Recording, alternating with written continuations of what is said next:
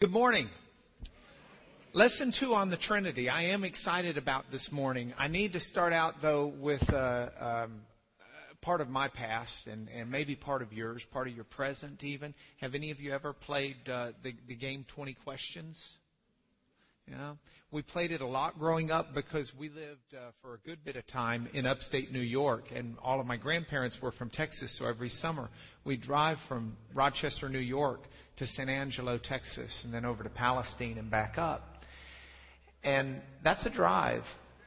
Mom and Dad made it a game that we played in the car quite a bit, basically to stop Catherine and I from killing each other, fighting or fussing.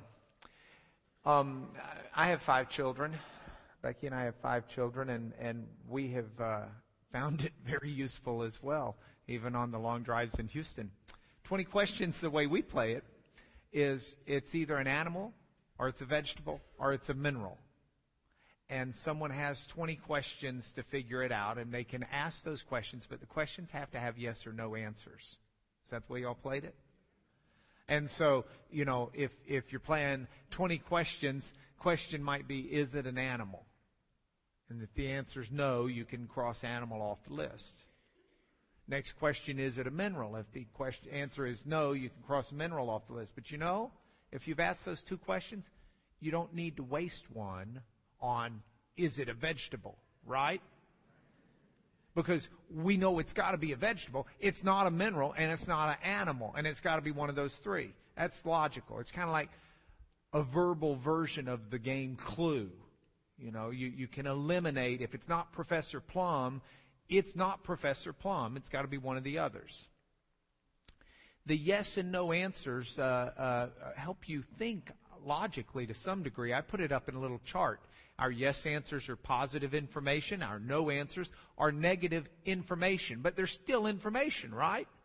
You're still learning something from the no's. So if we were going to play and you found out it's a vegetable, you might ask the question, is it green? And you get the answer, no.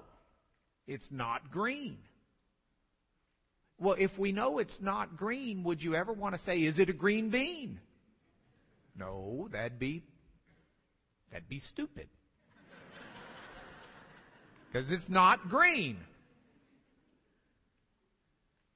Okay.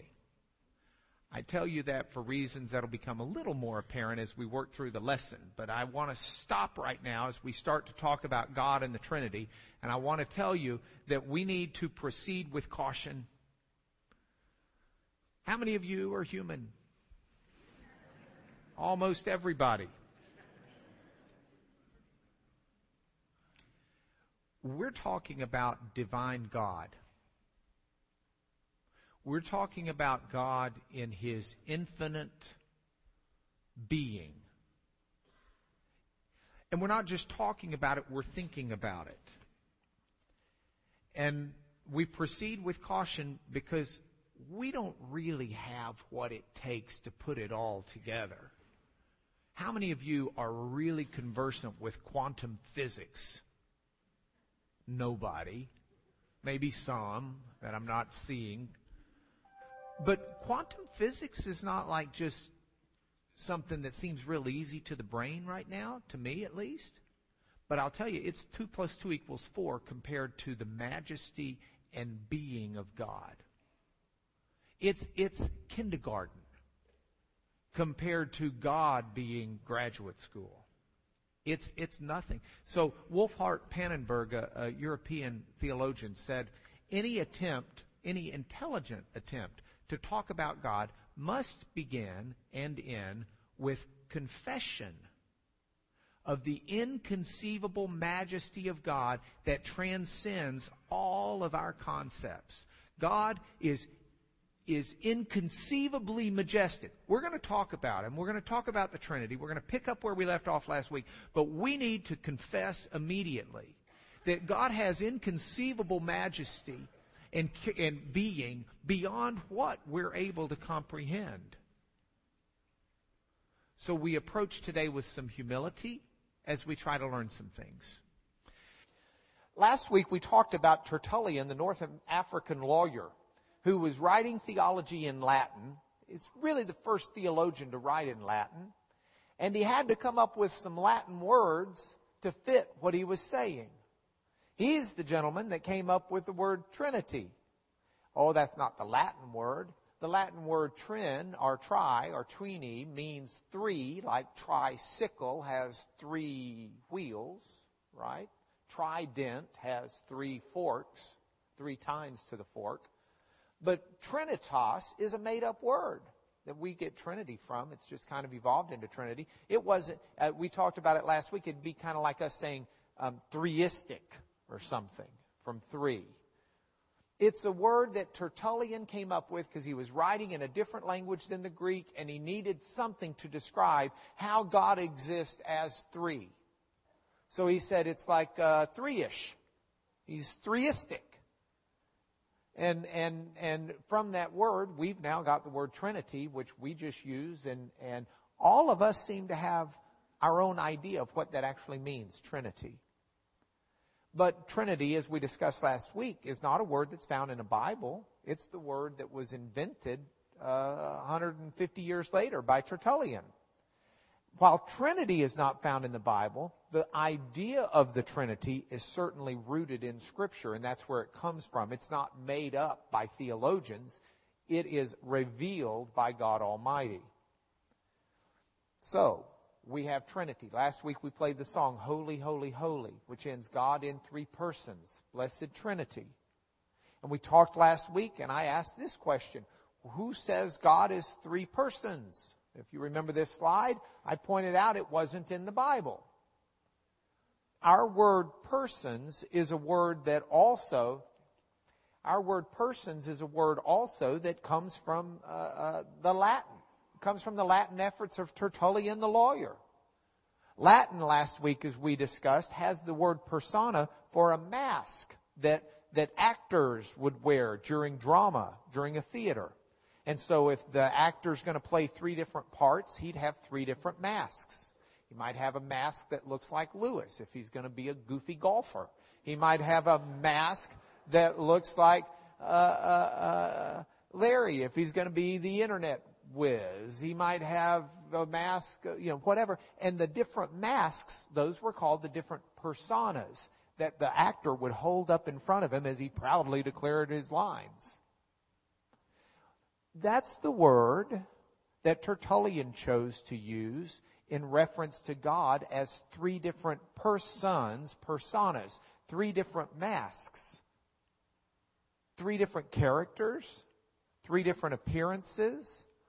It's a word he grabbed out of the Latin because he needed to try and express his concept.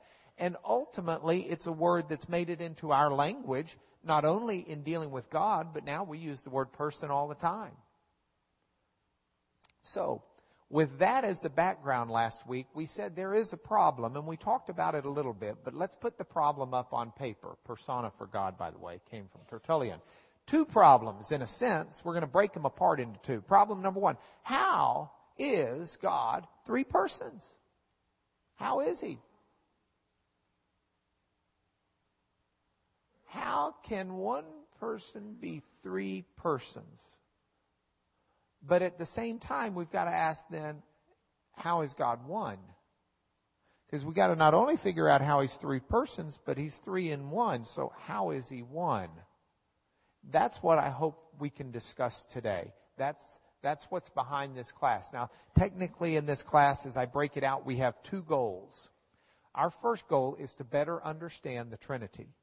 It is my prayer that by God's Holy Spirit, as we walk out of the doors today, or as people turn off their, their, their listening devices or reading devices, that everyone who comes into touch with this message will better understand the Trinity.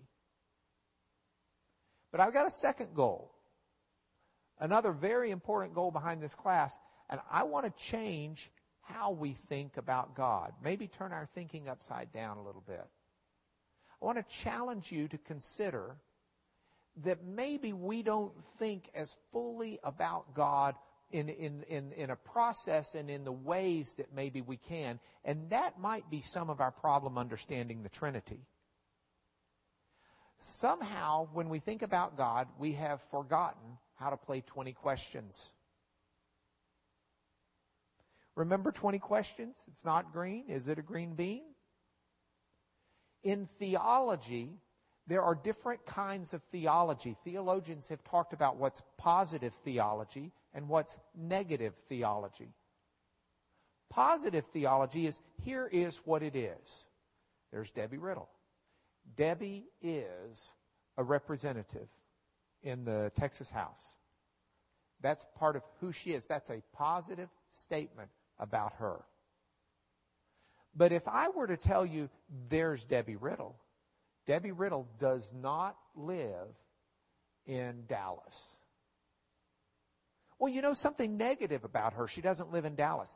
It lets you know that she lives somewhere other than Dallas. You get some information out of it. You can't say, oh, I think Debbie lives in Dallas. No, we know she doesn't. But it doesn't really tell us where she lives, does it? It just tells us where she doesn't live. It gives us negative information. Now, this is what theologians do with God. There are things we know that God is. There are affirmative, positive statements we can make about God. And there are also things we know God is not. This is not God. Can't always tell you what he is, but I can tell you some things he's not. So I can tell you there aren't three gods. There's only one.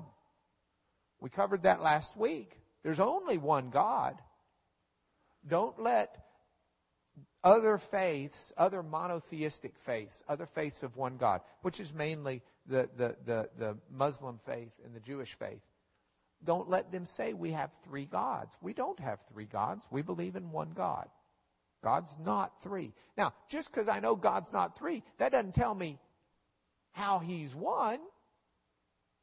It just tells me he's not three. It tells me whatever I fill in in that circle for God, I better not wander over the line to making God three, because if I've done that, I'm committing heresy. We do know the Father is God. We do know the Son is God. We do know the Holy Spirit is God. Those are positive things we can say. But we also know he's not three. Are you following the approach? The idea of negative theology, here's something that God is not. Negative theology actually had its basis in some of the early church mystics who said God is so far beyond what we understand or think, we can't even really put him in positive terms that are dead on accurate. So the early mystics would just say, just speak in terms of what God is not. I disagree with them to some extent, because I do think there are positive things we can say about God, not because we're so brilliant, but because God has revealed them to us. And God has made these positive revelations. But some of what we know is, is merely the boundaries. We don't have all the pieces inside the circle put together. We just know what's outside the circle. And that's how I want us to think about this today. I want us to think about it for three different reasons. First of all, if we use this approach, this approach teaches us, because much of what we know about God is what he's not. I can't, I cannot affirmatively tell you everything God is. I just can't do it. It's not because I'm stupid. Well, I may be stupid, but that's not why. I could be the brightest guy in the world, and I couldn't do it because my human mind is not going to understand the depth and complexities of infinite God. It's just not. I can understand many things. He's taken it upon himself and chosen to reveal to us many things, but I can't understand it all. And so being able to put the boundaries around it and, and say, here's what I know he's not, is very helpful. Example. God's not visible. Or to use the way we write it in English, he's invisible. Okay? Well, the fact that God is not visible, that doesn't tell me what he's made of. That doesn't tell me what he is. That doesn't tell me he's he's uh, invisible like oxygen, or he's invisible like a, a, a, a molecule, or he's invisible because he's in another dimension, or he's invisible because he's spirit, or he's... I, it doesn't tell me a lot of things. It just tells me he's not visible. I'm not, I'm not physically seeing God right here, the entity, the supreme being. Second thing this approach does, this approach teaches us But it also leaves us with room for awe, for wonder, for contemplation. It leaves us room to dwell on the majesty of God. It leaves us room to consider who He is. It leaves us room to be in awe because He is beyond what we can think. It leaves us room to fall down on our face before Him and say, I can't conceive of your majesty. It leaves us room to not be able to answer all of the questions about God. It leaves us room to say, God, I don't understand why you're doing this, but your ways are not my ways and you are not me and I trust you anyway. It leaves room for the unknown without us thinking that we're just blindly following God. It's not some blind leap of faith at this point. It's the intelligent response of saying, I don't understand all the complexities of God. Anybody who claims, I'm telling you, please be worried about anybody who hands you an eleven-page lesson and says, sit down and listen for another thirty minutes and I will explain all the complexities about God and the Trinity to you. And you'll walk out of here as smart as can be. Anybody who reduces God to that Is, is is is wrong. Remember our diagram? That's what we know. We know it's not a green bean. We don't know if it's going to be cauliflower or if it's going to be a carrot or if it's going to be a tomato. But we know it's not a green bean. See, we, we don't have all of the answers of who God is. Sometimes we just know who He's not. We know God is not three gods. Now, third reason we want to use this approach. A lot of what we know about God and a lot of our understanding and a lot of orthodoxy, a lot of core Christian church teaching came from the fathers in our church going back thousand plus years confronting heresy and saying, this is wrong. Can't always tell you what's right, but I can tell you this is wrong. And that's what we're going to do for this class. I've been able to go to the History Channel and find some T V shows.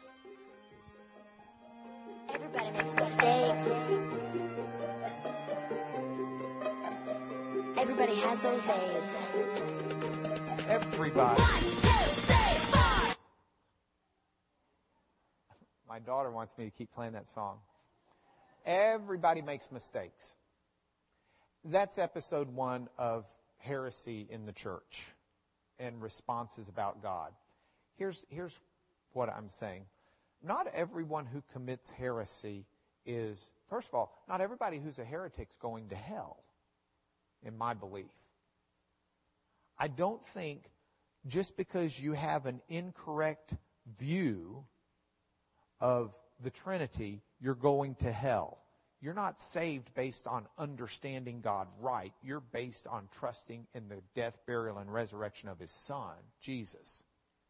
When Philip converts, the, or is there for the conversion that the Holy Spirit does of the Ethiopian eunuch, and the Ethiopian eunuch says, there's water, what's to keep me from being baptized? Philip's question is, do you believe Christ is the Son of God? He doesn't say, well, let me give you a quiz on the Trinity and make sure you're orthodox. Because if you're not, there's no point in you being baptized. You're not joining any church. You're going to hell anyway. Acts two thirty-eight, when the people are contrite and cut to the heart, and they say to Peter, what should we do? And he says, repent and be baptized. Every one of you in the name of Jesus, you'll receive the gift of the Holy Spirit. He doesn't say, and learn everything about the Trinity or you're futile and going to hell. There are people, now that doesn't mean it's not important. That doesn't mean heresy is unimportant. Heresy is horrible because it does lead people down uh, the wrong path. Ultimately, it can lead to destruction. It does de, de, uh, devolve instead of, of, of help us grow. But a lot of what uh, has happened in the past has just been good people making honest mistakes. They just don't know what they're saying or doing and hadn't thought about it. God hadn't revealed it to them. Is God three entities? Can I say that? Can I say that without being a heretic? I nearly wrote it in the paper. I can't tell you how many times I've been talking about the Trinity and I say, okay, there are three entities. Well, in a sense, there are three entities. But in another sense, there aren't three entities. There's one entity. And maybe entity is not the right word to use for God. It's not one the church has traditionally used. It makes me think, okay, Tertullian, I understand why you made up a word, because the words that we normally use for other things don't really fit. Is, is God three beings? Well, I don't know if you'd want to say three beings. Maybe he's one being. But in a sense, he's three beings. Same problem. I'm not sure that word beings really works. Oh, I may use it, and the way I use it, it may work and not be heresy, but someone else may get this tape, or, or someone else may get the lesson, or walk out of here and start using beings in a different way where it is heretical. Not on purpose. It's just a different word in their brain. It registers differently. How about this? Is God three personalities? Oh, I don't know that we can use even that word. It's got the person word in it. But I'm here to tell you, when we say three persons in English in twenty-first century Houston, Texas, we don't use the word persons the way Tertullian was. If Tertullian was right when he made it up. What does it mean to be three persons? Can you say three personalities? I don't know. How about this one? To say that God is, the Trinity is one in the sense that an egg is. You have the shell, you have the white, you have the yolk. Well, that may help our elementary school folks. It may help some of us as adults understand that one thing can be three things. But is that really what God is?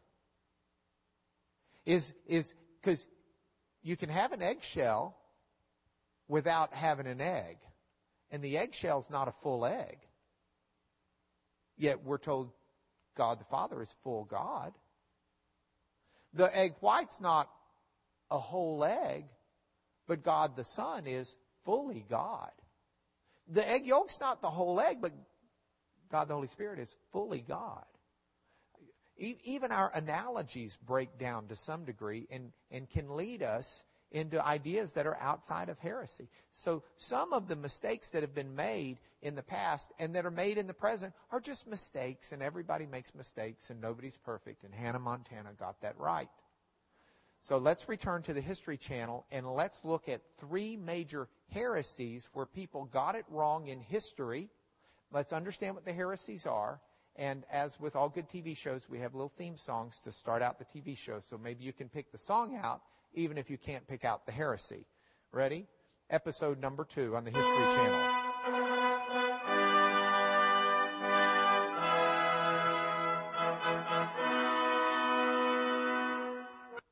Recognize that song?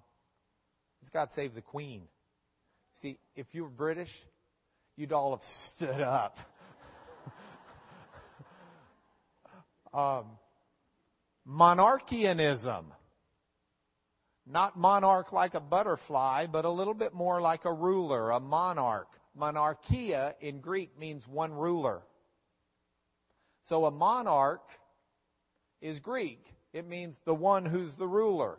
Right now in England, that would be the queen. One ruler. Monarchianism, which is an ism added to the monarchia. Monarchianism means there's really only one God. There's, there's this, this division between them is, is kind of illusory. It's kind of a, a, a visual trick, if you will. Um, this took a number of different forms in the, the first hundred years or one hundred fifty years of the church especially. Um, but here's, here's basically what monarchianism would say in one of its incarnations. It would say, you've got the Father who's in heaven. But then, that's God.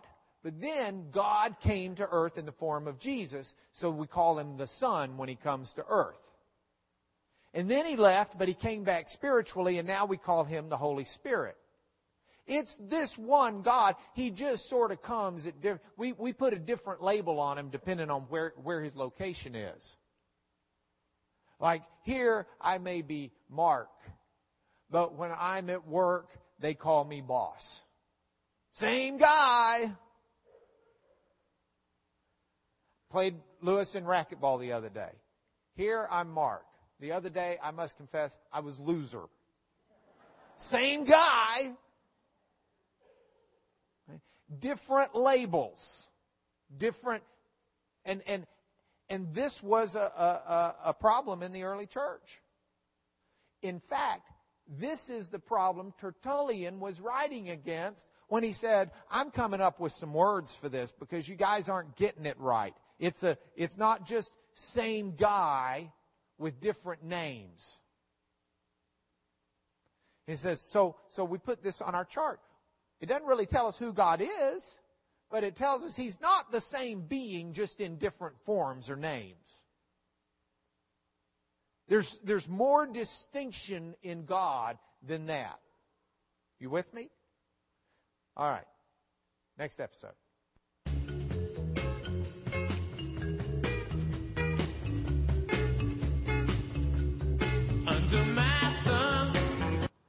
This may be the only time we get to play the Rolling Stones in church.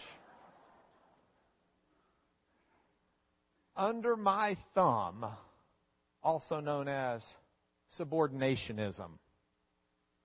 Subordinationism. If you're a theologian and you want to write a paper on subordinationism, go for it. People who read this stuff will understand what you mean. Subordinationism. What it, it, it means in its roots, you know, the word subordinate, right? Subordinate means to something is under my thumb. It's, it's less than.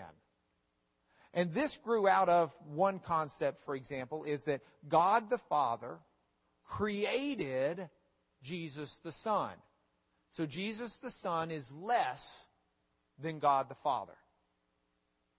Jesus the Son, or God the Father, or some tandem there too, created the Holy Spirit. So the Holy Spirit is less than Jesus the Son or God the Father. That doesn't make them bad. These folks would say the Holy Spirit's great. It's just they would say Jesus the Son is greater and God the Father is the greatest. But this is taking from passages that talk of Jesus as the begotten Son of God, and making it seem as, or where Paul says that He was created before the world, makes it sound, taking those literally to mean uh, that, that He was made out of nothing, as opposed to what Justin Martyr said, for example, in writing. He said, if you took, there was a big fire and a bunch of wood in the fire, and you took another piece of wood and stuck it into the fire to catch fire, and pulled it away, well, in a sense, you've pulled away a flame that came from the first fire. He said, but you can't say that that flame is, is newer, because that flame was in the first fire. It's just removed from it in a sense. That was his analogy, which falls short, like all analogies do, but it helps us grasp a, a nibble of the truth. Ultimately, we're going to land up on this in negative theology land. The church first did it at the Council of Nicaea in a big way. And you can go back. We footnoted uh, these lessons and, and crossed them to our church history lessons. But, but at the Council of Nicaea, uh, the, the church actually came together, all of the bishops, and, and they fought against the heresy of Arius, the Arian heresy, which ultimately, Uh, I believe, is responsible for much of Muhammad's teaching about Jesus in the Nation of Islam, because Muhammad learned from Arians who had been kicked out of the church and got sent over to, or left and went to Saudi Arabia and set up their little monasteries there.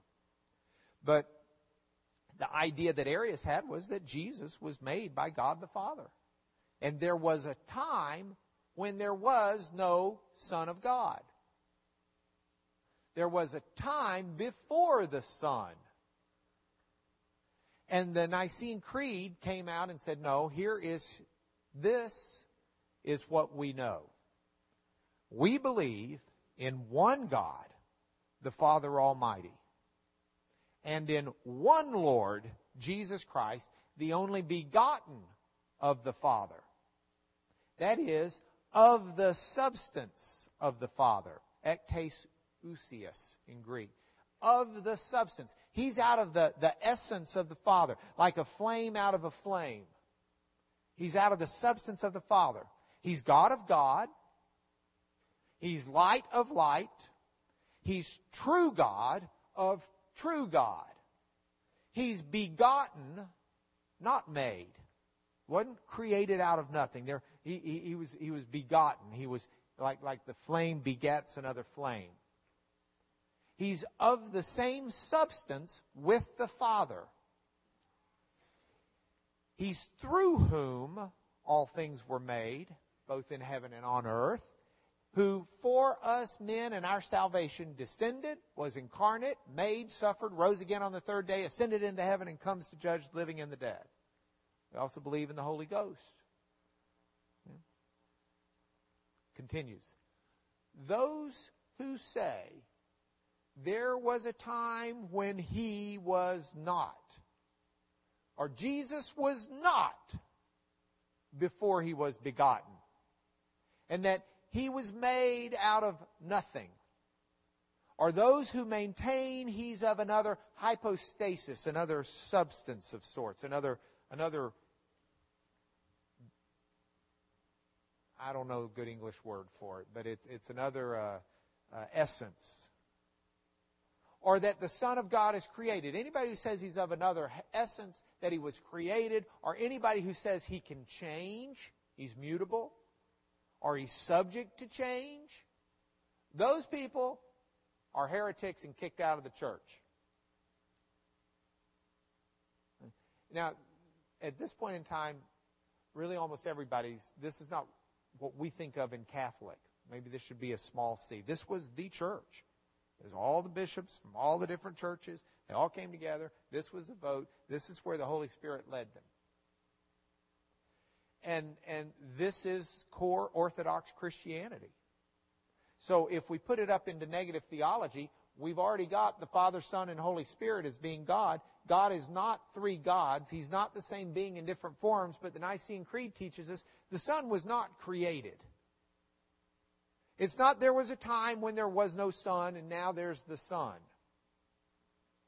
We know that's outside the bounds of orthodoxy. That's outside. Doesn't tell us uh, some things about the Son we'd like to know. Then how was he begotten? But it tells us what we know is not true. You with me? All right, let's go to our last heresy, and for this, um, we'll go back to T V, and maybe you can at least get the song, if not the heresy.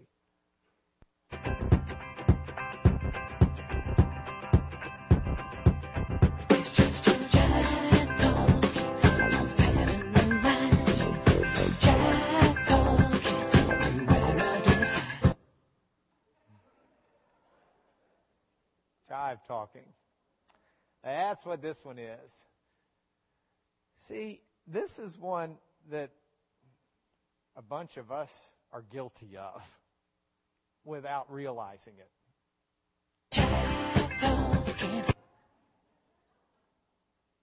The V Gs just won't go away. This kind of treats God as a species. This is kind of like, to bring the Bee Gees back, the Bee Gees are all Gibbs. So there's only one Bee Gees, even though there are three of them in it.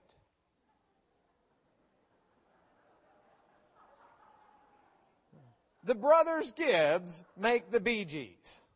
So there's one Bee Gees, but there are three of them inside the club. The Father, the Son, and the Holy Spirit, they're all gods. So we'll just call them God. Because there are three of them. And they're different. So when you put them all together, you have God. We'll call it the Godhead. We'll say the Godhead is the Father, the Son, and the Holy Spirit. Don't just put the Father in there, because then you don't have all, all of God. But the problem with this is, God's not three gods. He's one. He's truly one. And God the Father is fully God all by himself. Yet you cannot have God the Father without having God the Son and God the Holy Spirit. And yet there is a distinction between the three. For the God the Son is praying to God the Father. Thy will be done. Father, if this cup pass, let this cup pass from me. And God the Son is sending God the Holy Spirit. Or the Father is sending God the Holy Spirit, depending on the verse you read. But they're the same thing. And yet there is distinction. I'd love to tell you I'm going to make all of this make sense, but here's all I'm going to do is I'm going to say, let's add to our columns. We know that there aren't three gods. We know God's not the same being in different forms. We know the Son was not created. And we know God's not just some species. You with me? All right.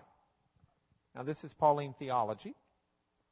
So let's see if Paul used negative theology in the way he thought of God. I grabbed two verses as examples. First, look at First Timothy six, fifteen and sixteen, which at the end of the lesson is typoed as First Timothy chapter sixteen. I don't have a different Bible. I just have typos. God is the blessed and only sovereign, the King of kings and Lord of lords, who alone has immortality, who dwells in unapproachable light, whom no one has ever seen or can see. Now, Paul says some things God is, and he says some things God isn't. God's the only sovereign. He's the only one. There's one God. There's one sovereign. Only one. God is the King of kings. You won't find a king that doesn't bow the knee to God. God is the King of all kings. God is the Lord of all lords. There's no Lord like unto our God. But he also gives us some things God is not. God's not ever going to die. Translated immortal. But God's without end. He's eternal. God's not ever going to end. Now, does that tell us how God keeps living? No. But it tells us that God is there. I can affirmatively say to you, regardless of the problems you have in your life, God is there. How? I don't know. But he didn't die. He's not dead. I know that God's dwelling where people may, that's a typo, not approach. He dwells in unapproachable light. You're not going to walk into the presence of God as you are right now. Neither am I. Can't happen. His light's unapproachable. We're not going to be able to. Why? Well, what's wrong with his light? Well, I don't know. He doesn't tell us positively. He just says it's unapproachable. He dwells in unapproachable light. That's what he gives us. And he can't be seen. Why, why can't, he can't be seen. He doesn't tell us why. Here's a second one. God's immeasurable power raised Christ from the dead, seated him at his right hand in the heavenly places, far above all rule and authority and power and dominion, out of Ephesians one. Now, what does it tell us? It tells us that God is not limited in power. There's no limit. There is nothing God can't do. There is no limit to his power. God does not have power that's inadequate for anything you or I have faced, are facing, or will face in our life. There's no limit to his power. It tells us positively Christ is raised from the dead. Christ is seated with God. Want to know where? Well, it's in the heavenly places, but I can't tell you where exactly. I can tell you he's not subordinate to anyone in position, stature, or name. There's nobody above him. I can tell you that he's above every ruler and all rule. He's above every authority. He's above every power. He's above every dominion. Exactly where that makes him, I don't know. But don't go telling me someone else is higher than Jesus. Don't knock on my door in the name of your religion and come in and try and tell me that Jehovah God is higher than Jesus Christ and Jesus Christ is a step below, which is the belief of the Jehovah's Witnesses. Don't tell me that. I can't tell you exactly why Jesus is, is, is where he is, but I can tell you that there is nobody who rules over him. There's nobody with authority over him, and there's nobody with power over him, including God the Father. He's, he is, he is God. Here's the bottom line. There are some things we can say about God affirmatively. A lot. God is love. God is light. God is three beings. God is Father. God is Son. God is Holy Spirit. Those are distinct. There are some things we can affirmatively say, but there are some things we can say God's not. I can tell you, he's not just some species that has three living people in the species.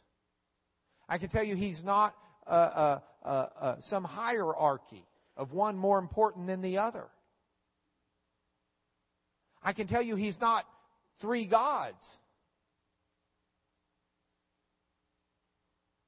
Then I can also say that there's mystery, awe, and wonder on how it all works. And I'm not only okay with that, that warms me inside, because I know it's right. And because it keeps me humble. God is beyond me. And I know as he has revealed. But that's how I know, and that's what I know. And so I go back to what Wolfhart Pannenberg said. Any intelligent attempt to talk about God must begin and end with confession of the inconceivable majesty of God, which transcends all of our concepts. Do you really want a God you can figure out and put in a box?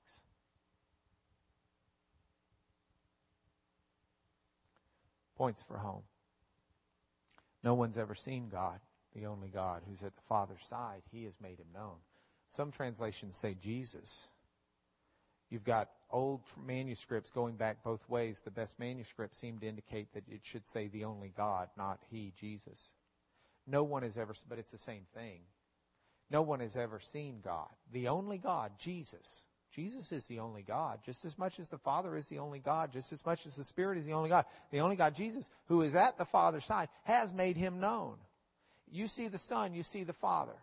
Think of the desperate situation we would be in. You want to know why, um, uh, in my opinion, God said in the Old Testament, don't make any images of him. And yet we feel okay putting up sometimes a picture of Jesus or a dove for the Holy Spirit. Or seeing a stained glass window with, with such. God said in the Old Testament, don't make any images of me, because those people weren't even remotely close to understanding who he was. And any such image is as useful as a golden cow. We live at a time where God has given us a full revelation of himself, a fuller revelation of himself in Jesus. We see Jesus, we see God. We don't run the risk, I hope, may we not run the risk of ever thinking that our picture represents God. Our picture brings us to mind Jesus Christ or the teachings within Scripture. But that's who God is. And we need never fear we cannot understand God. He's too far beyond us, because when we see Christ, we see God. When you see the compassion of Christ, you see God's compassion. When you see the love of Christ, you see God's love. When you see the, the, the gentle touch of Christ, you see the gentle touch of God. That's who God is. Jesus has revealed him. Point two. Paul talks about how in Christ has been making known to us, God's been making known to us the mystery of his will according to his purpose, which he set forth in Christ. It's very scriptural to proclaim mystery about God. It's very scriptural to recognize that there are things about God that are beyond us. It's very scriptural to sing songs and to be filled with the understanding that this song is so inadequate, because God is beyond what we can even say or what we can even think or what we can even dream. And that's okay. That's not only okay, that's good. That's the mystery.